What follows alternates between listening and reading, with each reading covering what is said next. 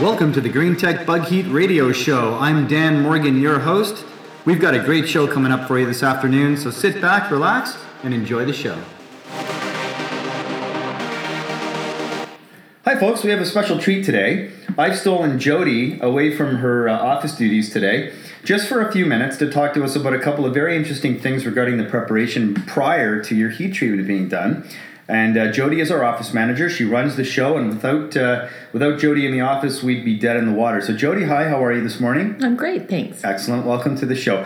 Jody, one of the things I wanted to talk about to our customers is um, some things that have to do with uh, how to prepare for their heat treatment, specifically regarding the kitchen. Why don't you tell us some interesting things about the preparation in the kitchen that they might not normally think about? Sure. We get a lot of questions about what to do with the kitchen, and actually, the kitchen is probably one of the easiest rooms in the house to, to prepare ahead tell, of a heat treatment. Tell us why. There's really not much to do, and our, our prep sheet gives a lot, a lot of detail about this. But really, what you're looking for is anything that would be aerosol. So, any aerosol cleaning products that are under the kitchen sink, most of us have. Right. That's in the client preparation checklist, right? It is. What's it is. What's one of the ones that's kind of funny?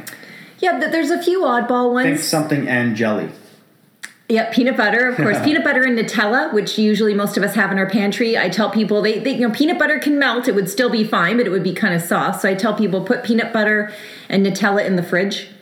Um, if anyone has a butter dish, some people keep a dish of butter up in their cupboard. Right. Put that in the refrigerator. What would happen to a pat of butter that someone forgot at the top of their cupboard? It would melt into a puddle. And that's right. Where would the puddle go? Well, and then run down through the cupboard, which right. is what we don't so want. So. It wouldn't really damage anything. It would just be kind of a mess. A mess. Okay. Some people keep a lard, the days of sort of Crisco lard. I don't know if that's still around, but some people keep that in their Not baking really. pantry. You're showing your age. I guess so. It's a grandma thing, but uh, if anyone has that, I tell them to put it in their fridge. Any wine bottles that are corked um, and, and, and pressurized that way should should either go outside or in the fridge. And any uh, pop cans that are again carbonated right. should either go outside or in the yeah, fridge. Those are on the checklist as well, right? They are. I think they the funniest one is the the uh, the uh, peanut butter though.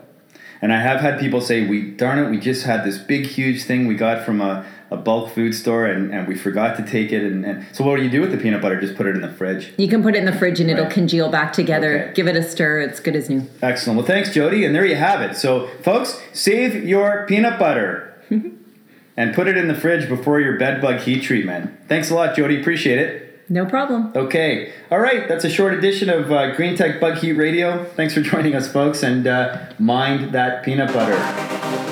This has been another edition of GreenTech Bug Heat Radio. I'm Dan Morgan, your host. It's been my pleasure spending a few minutes with you.